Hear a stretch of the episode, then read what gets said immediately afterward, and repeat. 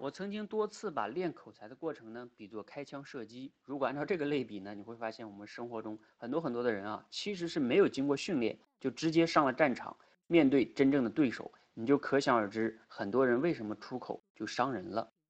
如果按照开枪射击来看呢，我们第一步训练的应该是什么呢？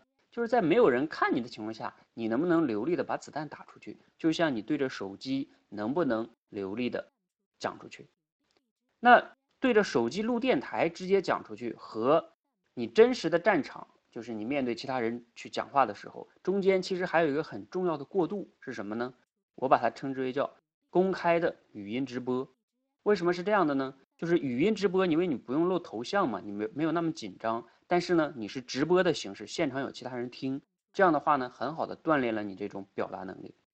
如果你想参加我们的这个社群的语音直播呢，可以今天晚上八点半。回复直播，一起来参加。